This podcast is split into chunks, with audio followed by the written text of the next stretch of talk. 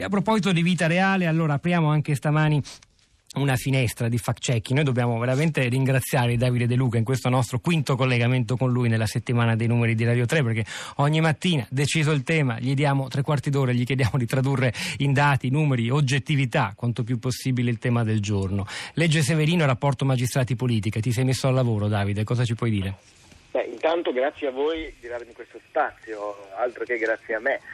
Detto ciò, detto ciò per, per, non far arrabbiare ulteriormente i nostri ascoltatori che mi sembra su questa questione siano abbastanza sul piede di guerra, eh, cerchiamo di prenderla appunto forse da un po' più lontano, come, come dicevi tu, cerchiamo di inquadrare un po' il problema al di là del caso singolo all'interno del problema di rapporti tra politica e magistratura e mi sembra che il modo migliore di partire e di analizzare questa questione sia di prendere un parere terzo, no? fuori dal nostro paese che non sia coinvolto nella politica spicciola di questi giorni. Eh, eh, di poche, pochi mesi fa l'ultimo rapporto del Greco, che è il gruppo di stati contro la corruzione, che è un organo interno del Consiglio d'Europa. Che cos'è il Consiglio d'Europa? Non c'entra niente con l'Unione Europea, è un'organizzazione di vari stati eh, che cerca di promuovere il diritto, la correttezza eccetera, eccetera. Che cosa dice il rapporto del, eh, del Greco a proposito dell'Italia? Beh, tra le tante cose e tra anche numerose bacchettate che dà alla classe politica e alle leggi contro la corruzione che la classe politica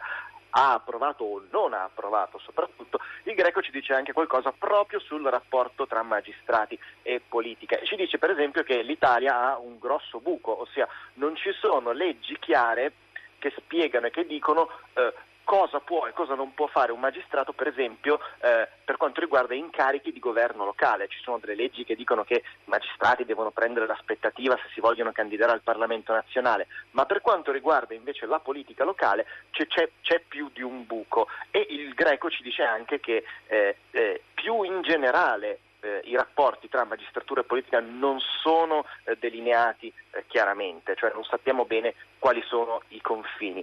Eh, come si, come, si, manifesta questo nella pratica? Beh, intanto sappiamo che oggi in Parlamento, come abbiamo già detto, ci sono nove magistrati, erano 17 eh, nella scorsa eh, legislatura. E il, l'altra, l'altra, questione, l'altra questione interessante è come alcuni di questi singoli casi siano arrivati sulla cronaca eh, di questi giorni. Pensiamo per esempio, eh, il più recente probabilmente quello di Michele Emiliano. Michele Emiliano è un magistrato, è presidente della Regione Puglia, candidato alla segreteria del PD eh, ed è un magistrato in aspettativa da 13 anni, se non vado errato che però ha un grosso problema perché in quanto magistrato in aspettativa può ricoprire eh, incarichi eh, di governo a livello locale e può anche candidarsi se volesse al Parlamento o addirittura diventare Presidente del Consiglio. Ma ecco, qual è il problema? È che eh, lui è anche un importante leader del suo partito, oltre ad essere stato per lungo tempo segretario, poi Presidente del PD pugliese, Michele Emiliano è appunto candidato alla guida di un importante partito e nel contempo è anche un magistrato, in aspettativa ma ancora un magistrato e eh, c'è una legge che dice esplicitamente che i, i, magistrati che sono ancora all'interno della magistratura come Emiliano non possono avere incarichi di partito e perché questo? Beh, ovviamente come dicevamo prima per cercare di tutelare eh, la loro indipendenza. Nessuno gli può impedire di candidarsi e di partecipare alla vita politica del paese, ma ovviamente devono cercare di mantenere la loro indipendenza e quindi non possono fare parte attiva degli organi della magistratura. Emiliano si trova in questa situazione da lunghissimo tempo, il CSM, cioè l'organo con cui la magistratura si autogoverna e che dovrebbe dire ad Emiliano come e in che modo e dentro quanto tempo sanare questa situazione che non sembra proprio regolare, si sta prendendo diciamo molto tempo. Guardi, a proposito di CCSMM posso dirle, dirti che è già collegato con noi, ci sta ascoltando, interverrà tra poco anche il consigliere Pier Giorgio Morosini, già a GIP a Palermo. Dottor Morosini, intanto la saluto, buongiorno e ben ritrovato. Buongiorno a lei e a tutti i radioascoltatori. Verremo subito da lei, anzi aggiungo prima di dare la parola a Davide De Luca a proposito del rapporto, la lontananza dai magistrati eh, che vanno in politica, c'è anche un articolo di qualche tempo fa del Fatto Quotidiano, proprio ancora, di Primo De Nicola e Liara Proietti che racconta come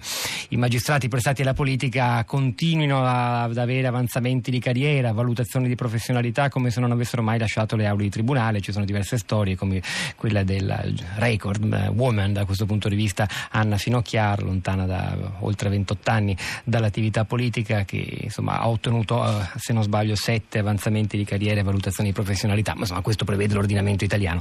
Eh, Davide De Luca, di nuovo a te. Questo articolo eh, e gli altri anche... sulla città di radio3.blog.rai.it non l'ho ancora nominato, ma insomma c'è Florinda Fiamma che lo sta aggiornando di cose utili da leggere per approfondire anche quello che stiamo ascoltando in diretta. De Luca. E proprio a proposito degli scatti di carriera, che comunque molto spesso un magistrato che appunto fa attività politica, quindi si è messo in aspettativa, non è più attivo nella magistratura, ma che comunque continua a ricevere, proprio a proposito di questo è depositata da moltissimo tempo in Parlamento e, e non sembra stare, star facendo molti progressi, una legge che vorrebbe proprio, come chiede anche il Consiglio d'Europa, eh, eh, sistemare un po' questi aspetti, chiarirli e metterli nella legge in modo che siano chiari, precisi e uguali per tutti. E cosa curiosa, la, eh, il capo della commissione che si occupa di, eh, di, questa legge che è ferma da molto tempo è appunto un magistrato eh, in aspettativa, Donatella eh, Ferranti del PD. Quindi forse il problema di magistratura e del, del rapporto tra magistratura e politica, se cerchiamo di guardarlo da lontano e con uno sguardo un po' più freddo, al di là di queste, di queste questioni, anche insomma, molto politiche, molto partigiane molto spesso, è proprio quello di eh, chi è che chi è che nel nostro Parlamento si occupa di eh, regolare, di decidere eh, le leggi che poi mh, mettono in funzione il nostro sistema della giustizia. Cioè la giustizia viene fatta molto spesso dagli stessi magistrati, ma, ma anche dagli avvocati naturalmente, quindi a volte ci si viene da domandare ma la giustizia viene organizzata con le leggi del Parlamento per il bene dei cittadini o per il bene degli operatori della giustizia? Domanda chiarissima Davide De Luca, grazie.